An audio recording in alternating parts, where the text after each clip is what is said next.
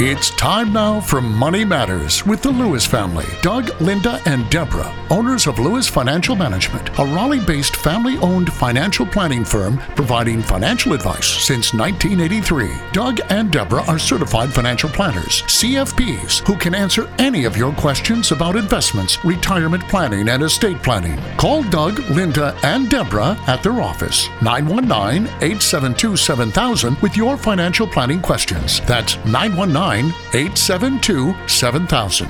Now, here are Doug, Linda, and Deborah. Investments offered through SFA Inc. Investment advice through Lewis Financial Management. SFA Inc. and Lewis Financial Management are not related entities.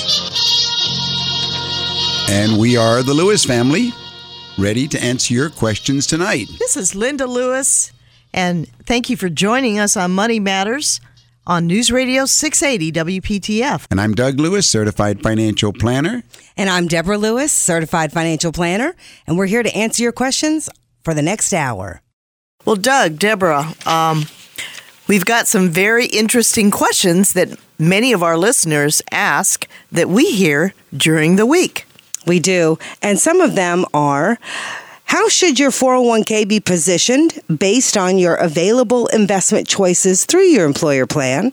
Or how do you roll over your 401k or 403b or other retirement plan? And then where should you invest it? How should eh, your overall portfolio be balanced? Should you own stocks, bonds, REITs, or mutual funds? What investment vehicles should you currently be invested in based on your current age, risk tolerance, retirement goals, etc.? How do I prepare for college funding? How do you prepare for financial independence? And what about on the cash flow side? Well, yeah, you're right, Linda, because those questions really pertain to investments first, but there are inve- questions that people have with regard to their cash flow. For example, they might want to know how to invest any surplus money from their paycheck on a monthly basis. Or they may want to know how do they actually create a budget. Or they could ask, what's the difference between my discretionary expenses, my non discretionary expenses, and my regular monthly expense? Do you have questions about insurance? How do you know if you have enough insurance? Would it be adequate? What type of insurance should you have? How much will you need to pay the other spouse's expenses if you were to die? Now, what about the difference between types of insurance? Should you own term, whole life, universal, second to die? What about long term care insurance? Are you thinking about that? Do you have a question about disability insurance? Is there any way that I can avoid or reduce the alternative minimum tax? What about using a charitable trust to sell real estate or investments tax free? And are there any investment vehicles that can reduce your tax burden? Should your business be an S Corp, a C Corp, or an LLC, or a sole proprietorship? And am I paying enough or too much in quarterly taxes? And of course, everybody has an estate and questions about your estate are important. You might have a question that says, Do you need a revocable living trust, a simple will, or a credit shelter trust? You might have a question about reducing your estate tax liability when you die. And you might have a question about avoiding probate costs. These are estate questions. You're listening to Money Matters on News Radio 680 WPTF. Give us a call at 919 872 7000. We look forward to meeting with you. And I just want to say that life is very precious. It you really know, is. We take being alive and living for granted sometimes because, you know, in life we're very busy, and whether it's taking the trash out or paying bills or cleaning the house or running to the grocery store again because we can. You know, we just we do things that are on the list, that are on our, you know, that are our responsibilities. And sometimes we just forget how precious life is. And to those of you that are out there listening to our show this evening, and maybe you've lost a loved one, maybe you're a widow, or maybe you're a widower, or maybe you're a caregiver, and you have a loved one that's terminally ill or battling a disease. And I just want to say to you, our hearts go out to you because um, yesterday I went to a funeral and life is very precious and people are precious, the people that we deal with on a day to day basis. And this person happened to be a neighbor. And you know, at first I, you know, I have been very busy. But as I began to remember this person, I remembered that we used to go to the swim team, you know, and we were rooting for the kids and and taking them to pizza after the swim meets and you know, and then when you lose that person, it means a lot. It it brings back a lot of tender memories. So, to those of you that are listening this evening, we hope that maybe we'll bring you a little bit of cheer this evening. Uh, if you're suffering loss, or maybe missing your loved one, our hearts go out to you this evening. Wow, that came took me by surprise there, Linda. But I understand uh, estate planning brought you right to the funeral that you went to yesterday, and planning is everything, and life is indeed very precious. There's no doubt about it. If you'd like further information, call us at 919-872-7000 or go to our website dougandlinda.com. That's dougandlinda.com. Marianne, how can I help you with your money matter this evening? I am one of several recipients of a rather large estate. The executor will have to file with the IRS. All right, and when you say you're the recipient, has someone passed away already, or are you thinking? Yes, someone passed away about four months ago. All right, so this is a relative of yours that passed away, and the executor is? Is a bank in Arizona. All right. I'm just curious. Uh, they keep saying that it will probably take about two years to settle this estate because when you send in the uh, forms to IRS, which have to be done in nine months, and they're going to wait till nine months. After that, they say when they audit, sometimes it takes a year, a year and a half. My question to you is, you, do you have any idea how we heirs could expedite that? That's a real good question, and I have a sneaking suspicion that it may be possible. My guess would be, and I would not like to be quoted on this, what I'd rather do is have you call me at the office and I will put us in touch with an estate planning attorney. I work with several very closely. How many heirs are there? Well, there, uh, there are four of us that will get the residual. And uh, there are four heirs. All right. Uh, well, give me some numbers so I know what we're talking about. Oh, the well, when it gets to us, it won't be very much. The estate's about uh, 1.8 million. All right, so a 1.8 million dollar estate, and are there heavy credit uh, creditors against the estate? no, no, no. There, it was about ten, fifteen thousand dollars worth of bills to pay off, and that's all been done. All right. But the bank is going to take about fifty thousand bucks, and then we don't know what the lawyer's fee will be. Mm-hmm. And then there's one other uh, a gift of a hundred thousand dollars, and everything that's left gets divided four ways. Well, that'd be a very good question that I would like to run by one of the attorneys that we work with and see if a unanimous decision amongst the heirs can change executors. Oh, it's uh, no, that's not my question. It's too late to change executors. We're way into it. If that was to have been done, and I thought of that, I I thought of writing the judge and ask that my brother be allowed to continue. He had power of attorney for two years, paid all the bills, but it's too late the bank has got a. The bank is in the same state where the the court is. They're not, and we're all from someplace else.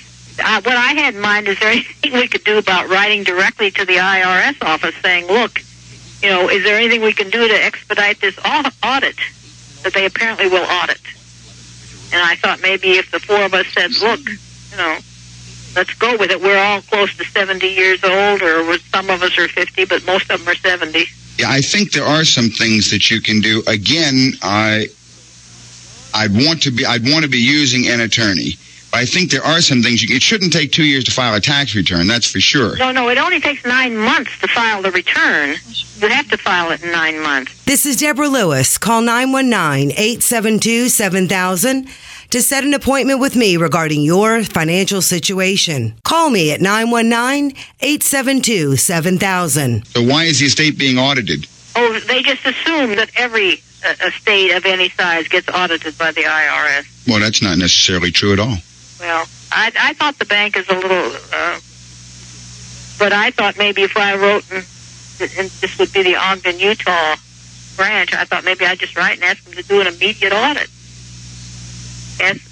Well- yeah, but you've had no experience with that, I take. No, I don't It's think a little you- bit off of your. I don't. Well, it's not off. It's, it's not off my area. I, I, I I'm working in this area all the time, but I'm working with an attorney. Is what I'm saying. We Oh, generally we we generally bring an estate planning attorney in who is represent who who who is able to represent himself before the IRS. Oh, and as I ex- see. you see what I'm saying? Ah, maybe that's what the four of us could do. Well, that, that's that's exactly what I'm saying. If you will call me at my office, I'll, I'll see about getting us in in touch with an attorney who works in this area and who is able to go. Ahead. You see, you, your attorneys fall into several categories. Number one, you've got estate planning attorneys that simply go ahead and prepare wills and trusts and so forth. They're very uncomfortable dealing in the area of taxes and accounting. Uh huh. There are other estate attorneys who are also CPAs and who are very comfortable in this area, and they like to actually represent you before the IRS. You see what I'm saying? I see. Well, I didn't know that. And that's Exact- Very. Exactly. And the consumer doesn't know, typically, they're not questions that you ask an attorney, and quite frankly, uh, they're not types of questions that you would ex- be expected to ask. But the attorneys that I like are the ones who are able to go in and work in both areas simultaneously. They know their ways around the IRS. And they also know the estate tax laws. Right? You see what I'm So saying? you, yes, you want somebody who's expert in estates and taxation. It's estates and taxation and comfortable dealing with the IRS exactly, uh, and has represented ones before the IRS. So, Marianne, if you'd like to call me at the office, I'll go ahead and see about getting us in touch with someone that uh, that I've worked with and that I can feel comfortable recommending to you. well, I appreciate that very much. You're sure welcome. Thank you for your time. You're welcome. My office number, by the way, is eight seven two seven thousand. Okay. Thank you very, very much. Thank you for calling, Marianne. Bye bye. Bye bye now. So, Doug, what are your thoughts on Warren Buffett's recent comments that seem to endorse index investing? Well, first of all, it's impossible to be an investor and not have tremendous respect for Warren Buffett and his track record.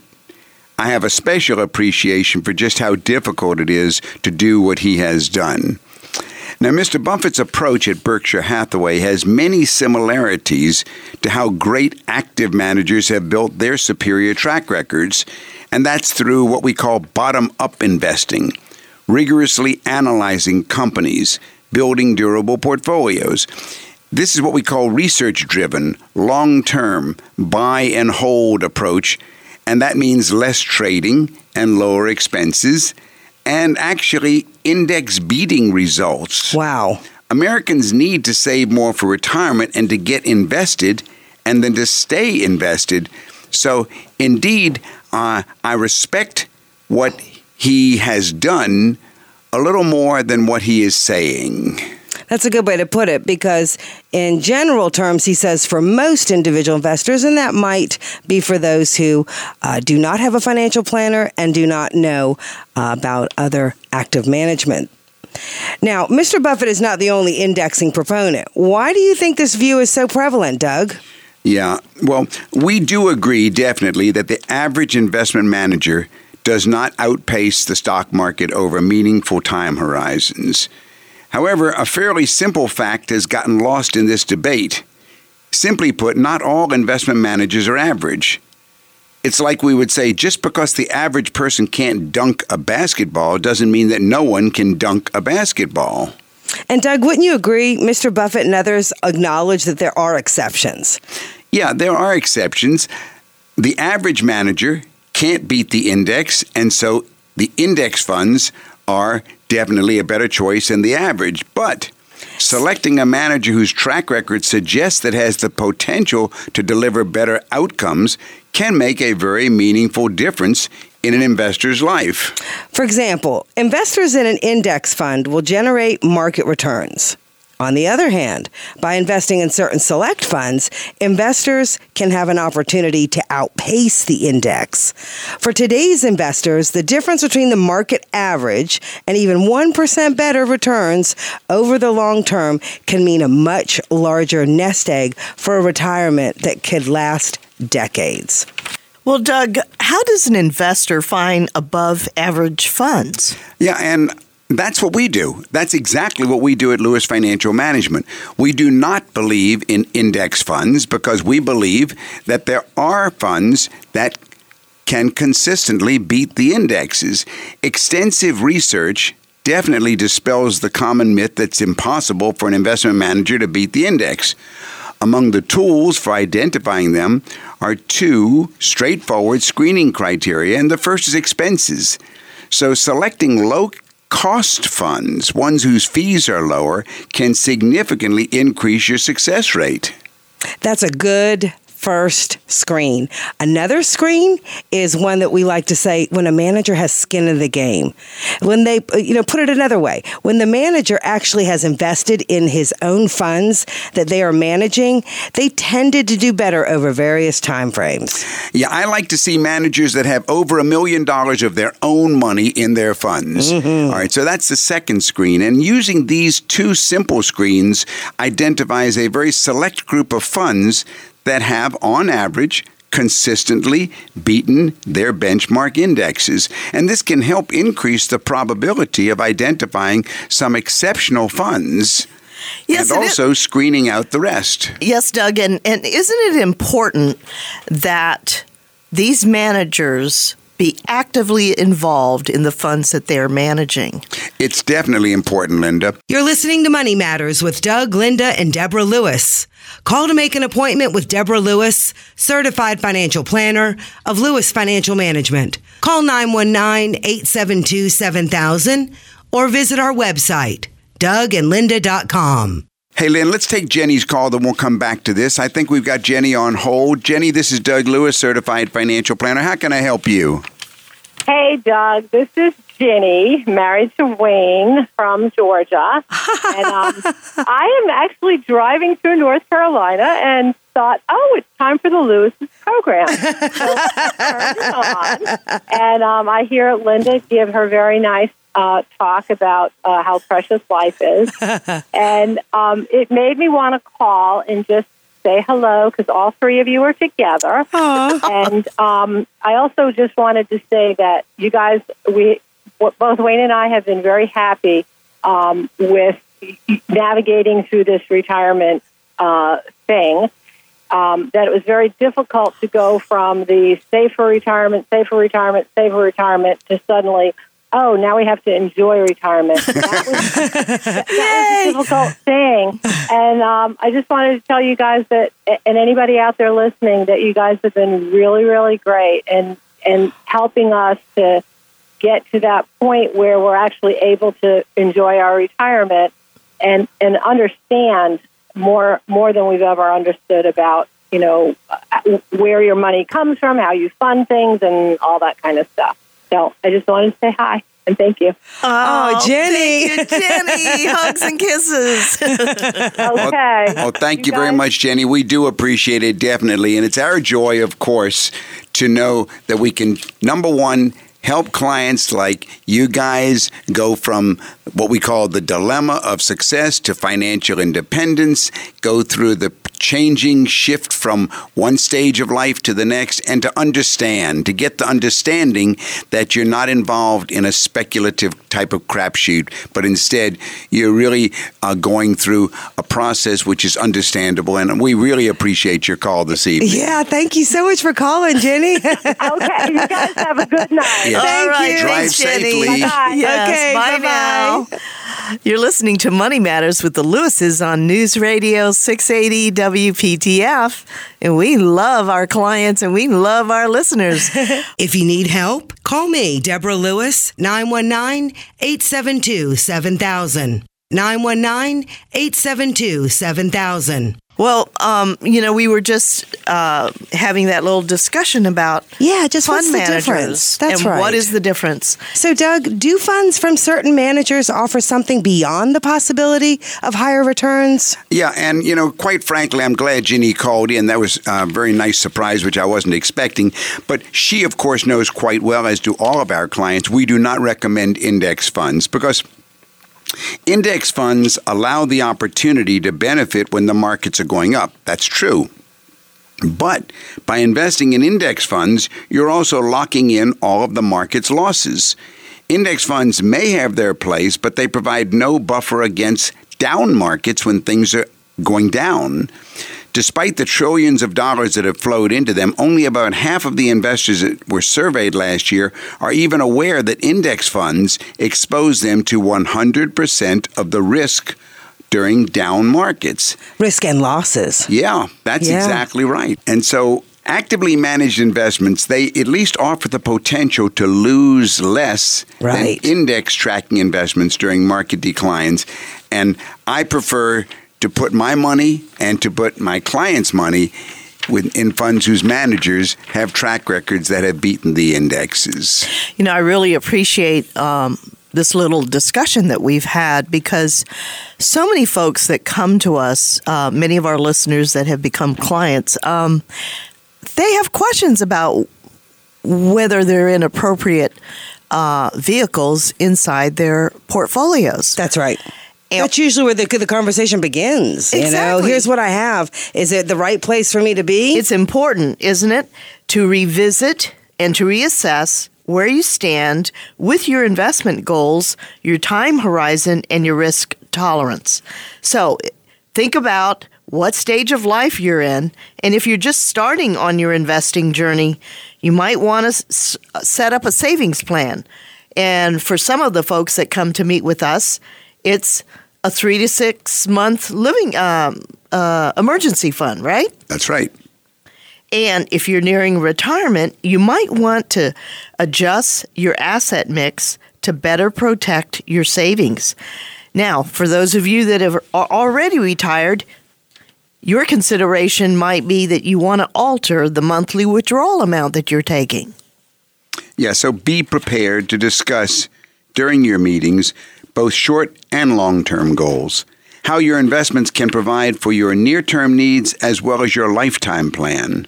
Another thing you'll want to ask is how might changes in my life affect my investments?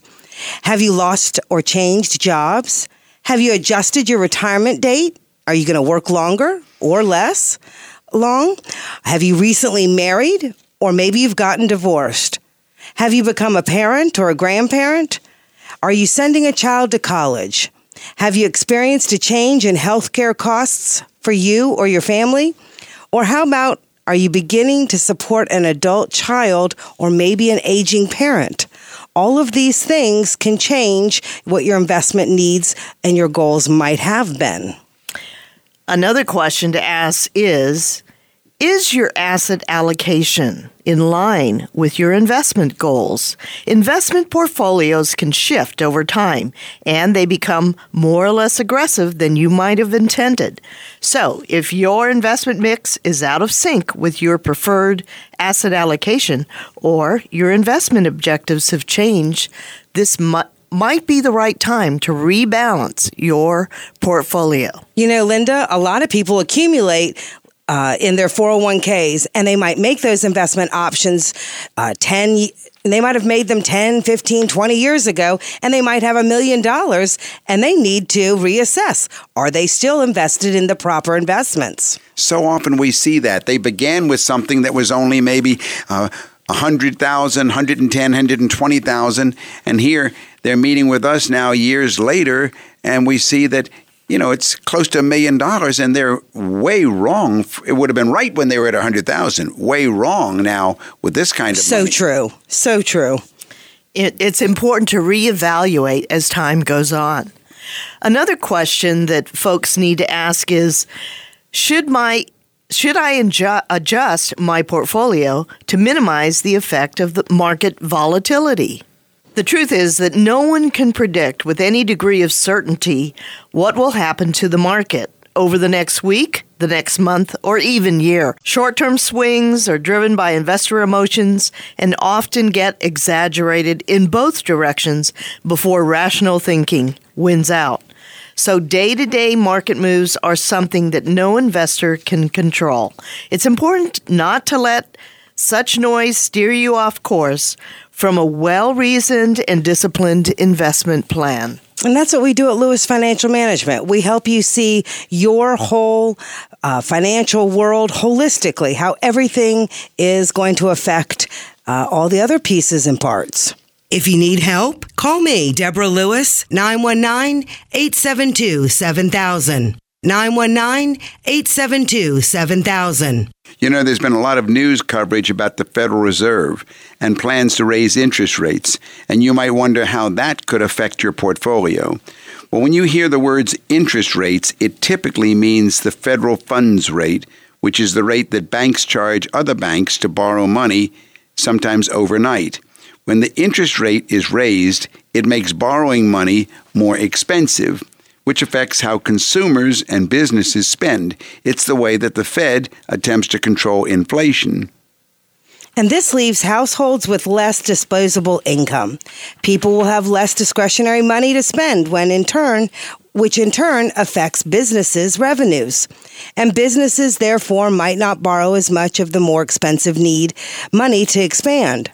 Bonds also have an inverse relationship with, with interest rates. When they go up, bond prices go down.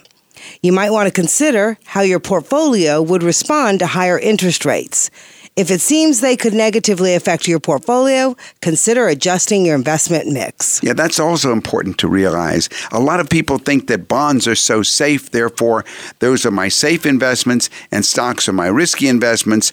But that isn't the way it works in a real portfolio. Bonds are only safe if you hold them until they mature. So a 20 year bond is perfectly safe if you hold it for 20 years, but nobody holds it for 20 years, especially if it's in a mutual fund. So if you have a bond mutual fund, then they're not at all safe, which means that you may be thinking you're in a safe investment and you're in a very, very risky investment because of this interest rate inverse relationship to bond values that you talked about, Deborah. So it's important to have these kinds of reconsiderations, isn't it? Now, another question to ask is how do global events affect my portfolio? Should you be concerned about your exposure to the markets that are outside the U.S. Domestic and international headlines can make investors nervous and affect the market. So, for investors and portfolio managers, a period of volatility can present opportunities to invest in strong companies at attractive prices. Now, what can you do uh, better to be prepared for retirement? This is probably the most frequent question that we get asked. And I would say perhaps the best way to prepare for retirement is to meet with a certified financial planner like my father, Doug Lewis, or me, Deborah Lewis, at Lewis Financial Management. Give us a call during the week at Lewis Financial Management. Make an appointment to sit down face to face and discuss your, your situation. The number at our office during the week is 919 872 7000. That's Lewis Financial Management, 919 872 7000. Invest as much as possible as early as possible with the appropriate investments over the long term. However, even without the ideal scenario, there are steps that you can take to boost your retirement savings. So don't feel left behind or the time has passed. You can do a lot to speed things up and get back on track. And it all begins with uh, meeting with us at Lewis Financial Management. Now, you might consider contributing more per pay period it's important to know if your employer has a retirement fund match that can provide additional money beyond what you're setting aside. And then after you've done that, you'll want to contribute to an after tax fund.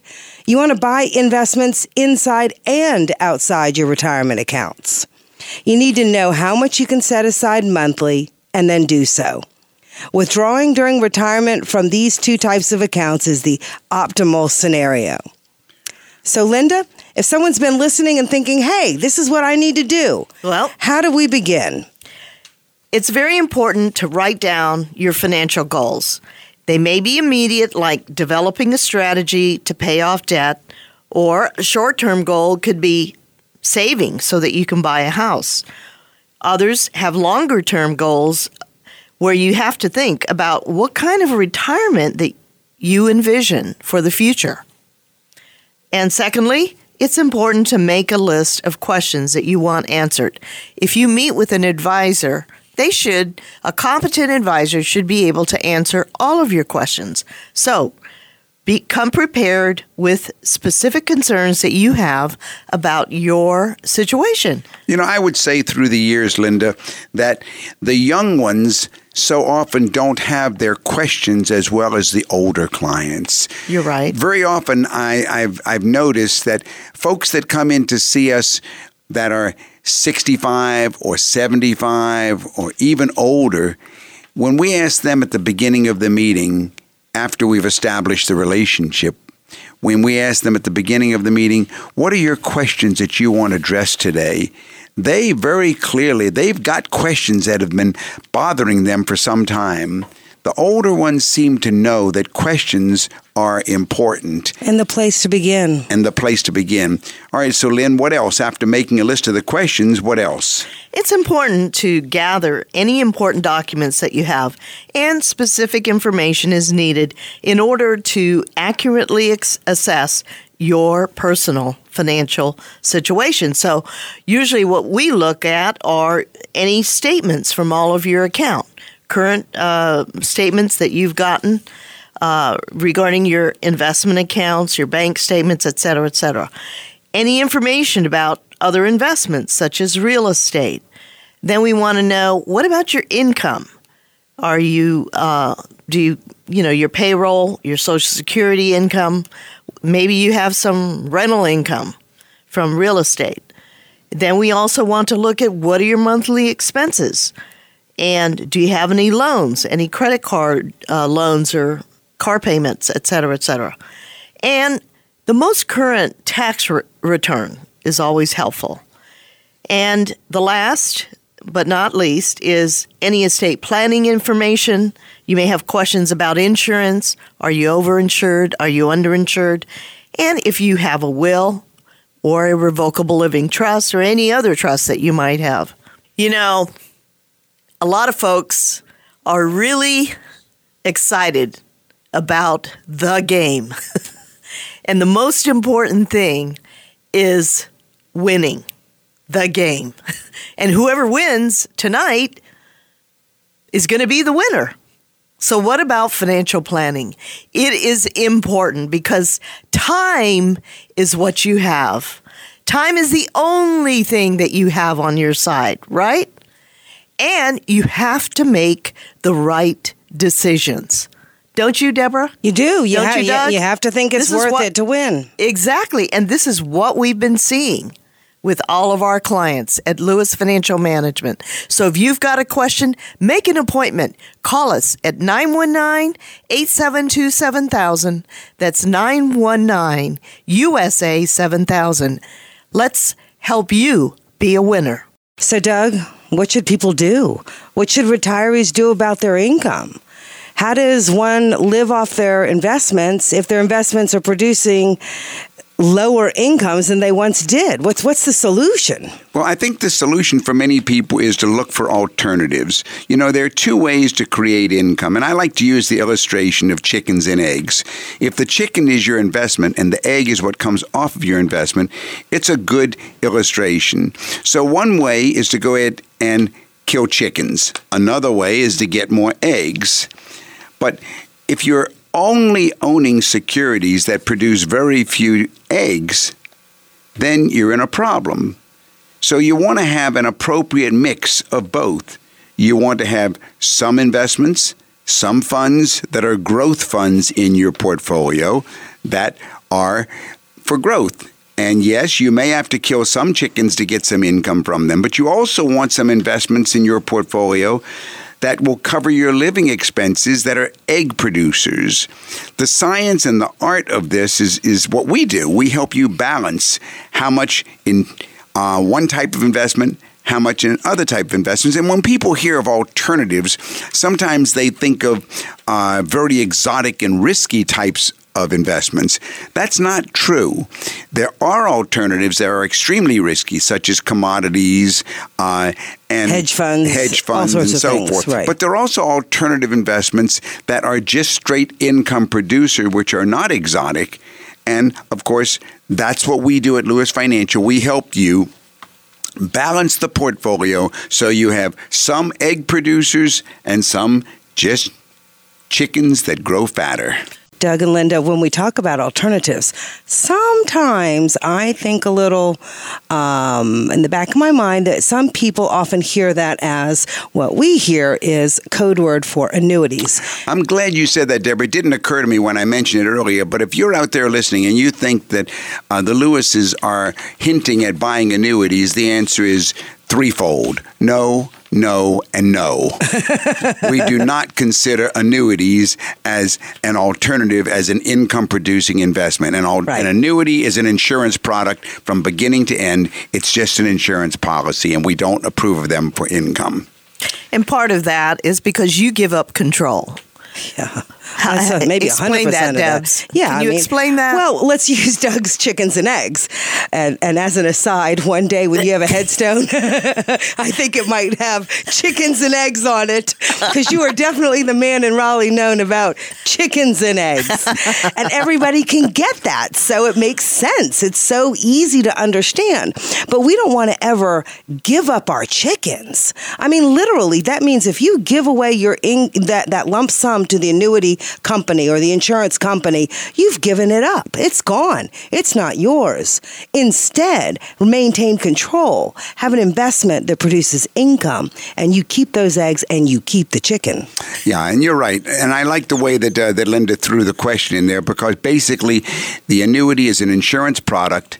And using that illustration, it's very simple. The insurance company says, "Give me all your chickens, and I'll give you eggs for life, but you get none of your chickens back." And that's the trade-off. We don't like that. We like you to keep your chickens and also keep your eggs. Speaking of chickens, I saw something in the News and Observer, and somebody's renting out their chickens. Did you see that? I did. I thought that was hysterical. so if you don't have to buy them, you can just check it out and see if you want to be a chicken farmer or a chicken owner and have eggs every morning. Listen. I, hey, I grew up having fresh chickens. I think it's great. Chickens and eggs, yeah. For those of you listening tonight, we're we're we're being a little silly here, but when my kids were younger, we indeed we had live chickens, and every morning the kids would go out and they would get those eggs. So it's a very appropriate. Um, story for us to use uh, you know as we're dealing with investments and income it's it's a real one because we did have chickens and eggs If you hear something tonight that sounds like your situation, call us. Set up an appointment. We can help you. 919 872 7000. 919 872 7000. I want to uh, remind our listeners that we do have a website that we like our listeners to go to. The website address is dougandlinda.com. Dougandlinda.com. And again, we'd also like our listeners to know that if you're one of the clients that comes to see us this coming week, we will be giving one of three free books again either copy of the book The Wealthy Barber, copy of a book The Middle Class Millionaire, or copy of the book Simple Wealth, Inevitable Wealth.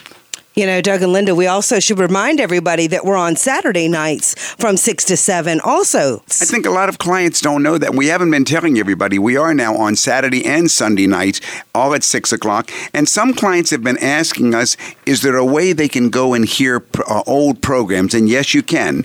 If you go to WPTF.com and look for Money Matters, uh, you'll see there, you click on where it says the hosts, uh, who are the hosts of WPTF, and then you'll scroll down and find us, and you'll see us, and then you click on Money Matters on Demand, and you can find podcasts of our old shows. Either listen to them on your computer or on your smartphones. That's great. All right, Doug, let's take another call. John, this is Doug Lewis with Money Matters. How can I help you this evening? Uh, yes, Doug. I had a question for you. My wife and I are going through uh, refinancing our mortgage now, uh, and the question that I have is, is we're going looking at the options of going from a 30 to a 15 year type arrangement. Mhm. Uh, comparing that to say the additional amount that well, the situation is that we don't our our new mortgage is only available in a 30. We're going with a 525 plan Right. um, and we're comparing whether or not to pay the additional amount to say pay it a 15 year amortization versus putting that additional money into some other type of uh, investment. How old are you, John? I'm uh, 28. 28 years old. Are you, are you employed? Sure. What's your income? Uh, around uh, 45. 45,000. Your wife's income? Is she working? Yes. What's her income? Uh, around 30. 30,000 combined family income about 75,000. Any children at home? Uh, none yet. No children. What we call financial planning for dinks. Dual income, no kids. Dinks. That's right. Uh, living expenses should be able to live on actually probably one of the one of the incomes. Right. Would hope so. That sounds good. That means you. All right. Now, what you've just basically asked, and what's the size of the mortgage? Well, one other thing I'd like to, to say is that the, the house that we're in now, we're you know would like to, well, uh, you know, optimistically, or we're looking in five years or less to move out of this house into a larger house. So we're we're taking a short term view versus say keeping this house and paying it off. So that we definitely know that we will be moving out within four to five year time frame. All right. Uh, how big is the mortgage? Uh, it's uh, The around debt, the amount of the, that you want to borrow. uh, around 105, Hundred and five thousand dollars. What's the value of the house? uh, 130,000. Hundred and thirty thousand. And what is the delta, the difference between the thirty year and the fifteen year payment? Uh, around, if I recall, about $250. Two hundred fifty dollars extra a month. Right. That's that's the That's right. That's on the five twenty five on the thirty year versus the fifteen year fixed. uh, right. Right. Gotcha. Gotcha. The question is, in five years, can you invest two hundred and fifty dollars a month and accumulate more than the interest rate on your loan? If you can't do that with your eyes shut, something's wrong. Right. Right. Something's wrong. Uh, if I could have, I would have had you even being lower. And because you tell me that you're leaving in five years, see, with a two percent annual cap, you could actually be even getting be getting any better a better return. But yeah, you'll accumulate more. Any decent mutual fund is going to go ahead and get more than five percent for you over the next five years. If you don't have a certified financial planner to work with, if you haven't met with a certified financial planner, call me, Deborah Lewis at Lewis Financial Management, 919 872 7000. It might be the most important call that you make this year. 919 872 7000. Yeah. Now the whole trick to this thing is that money better be invested in a pay yourself first plan at the beginning of every month. You'll feel very, you'll feel like a real fool if five years from now that money is not sitting somewhere having accumulated. Right. I, I guess what from everyone that I've kind of, you know, just around work and whatnot, uh, knocking it around with different people is that do you want to accept that risk? Know, whereas if you're putting it into your house, so that you're not making really anything other than what your interest rate of your mortgage is, you know that you'll get that money out when you sell the house. Yeah. Unfortunately, you're listening to this the, uh, these people who are your new financial planners, and they don't know what they're talking about. right. In my opinion, they don't. Right. Okay. Yeah. You need to go ahead and select a good mutual fund. Work with a certified financial planner to help get a, a mutual fund that will that will accomplish your objectives, and then go ahead and have that money drafted at the beginning of every month, and you'll be tickled pink five years from now. Right. If you would like some more information on this, I'll be happy to either send you some information or discuss it with you further. And you can call me at the office, and the number is 872 7000. That's USA 7000. And I'll be happy to do what I can to answer your questions. Okay. Thank you for calling, John. Uh-huh. Bye bye. Well, Doug, Deborah, it is always good when folks um, ask questions about what is the best way to get a mortgage. Absolutely. It turns out that, you know, no matter what the thing is that you're having a, a consideration about whether or not to buy, especially on a monthly basis, but it really always comes back to, well, as long as you are doing some investing in a way that we call at our office, pay yourself first. At the beginning of the month, you won't feel like a fool at the end. You, you'll understand that it paid off because five years later, 10 years later, John will have what he has he, he what he gave up and what he has made more in, in investing that 250 every month. Exactly. I agree. And that's how we accumulate is on a monthly basis. It's it's the beginning of the month. It's it's knowing that I'm going to spend what's left over. And the better you get at that, the more you can set aside a month. What else is new in the world of retirement planning? Well, you know, Doug, Linda, there is sometimes a very large tax bill lurking in your tax free retirement account. And some people may be shocked to find this out. Yeah, th- that is a very big shock to many people because the common thought is if I have money invested in an IRA or a 401k or anything, it's all going to be non taxed while it's there. But there was a retiree in Queens, New York, who was referenced in the Wall Street Journal, and she was stunned to receive notice from the IRS that she owed $92,000 on taxes for her IRA account. Whoa. Because, like many Americans, she thought the account was tax free, but she found out she was wrong. And it is absolutely possible to owe annual tax on a tax deferred retirement account and most people aren't aware of that. Uh, and and I would have to say a lot of stockbrokers and investment people just recommend putting investments inside an IRA without checking for this. But taxpayers have to beware that as IRAs get bigger and bigger in size, so does the potential for taxes on those accounts if they have invested in some types of alternative assets like private equity funds, limited partnerships, operating businesses, and real estate. Yeah, this thing that we're talking about. What is this thing that can creep in if you get into some of these speculative, uh, non traditional investments? The thing that's hiding in many of these investments inside of IRAs is called UBTI, unrelated business taxable income. And these UBTI rules apply to IRAs. Now, there's no tax if the IRA has interest, dividends, gains from the sale of stocks or mutual funds. But the rules do impose taxes when an IRA invests in operating businesses that pass profits and losses directly to the owners, such as some partnerships, some limited liability companies. They can tax IRA income that is also debt financed. Whoa. So I guess you really need to be very careful. You've got to be very careful. As more IRA owners look to invest in alternative assets, a couple things to ask right away before you invest. Okay ask before you invest what the t- this is the time to find out if there is a UBTI. Ask up front. You is know, there a UBTI in this investment? Well, you know, a lot of people don't know how do I find this out. It's all there. Yeah. If you read the prospectus, it's disclosed in the prospectus if there's UBTI. If there well, you is, know, you bring up a good point, Doug, because a lot of people recommend investments that may not know even whether the UBTI exists in the investment itself. So some sometimes you have to be your own advocate and say, well, if I ask the right question, that person might be able to go get the right answer. If you have a question and would like to ask it either after hours or have me call you back after the show, feel free to call the office 919 872 7000. That's 919 872 7000. That's a good point. I imagine there are a lot of stockbrokers right. that sell investments, and if you were to quiz them on what's UBTI, they wouldn't know what you're talking about. But it's right there in the prospectus of what they've sold their customer. Right, right. So even if even if you're uh, the person who sold you the investment didn't know, you need to find out. Now the second thing is is to understand the tax bite, because UBTI is taxed at trust rates.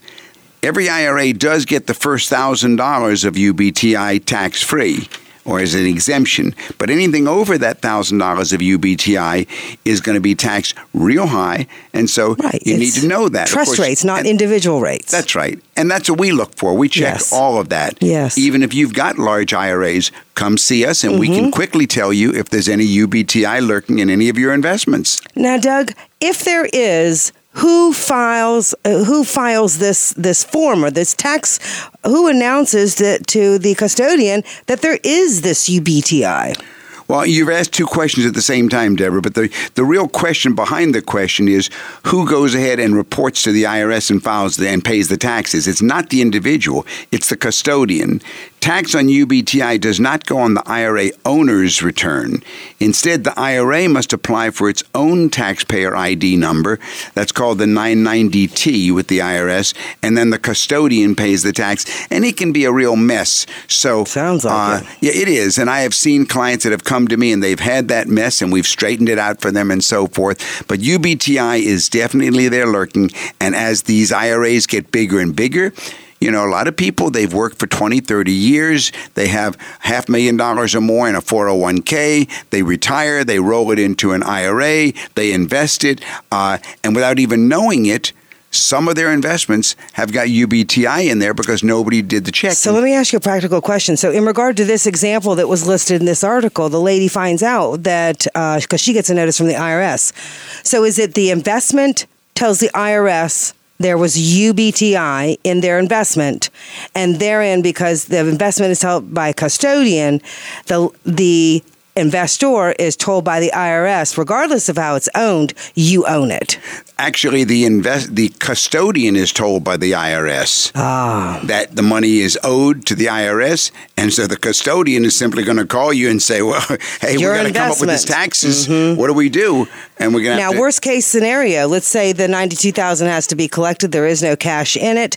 This means that this would force a situation where she would have to sell cus- something. the custodian's going to have to sell investments. Right, with or without the, the client's That's right. permission. Yeah.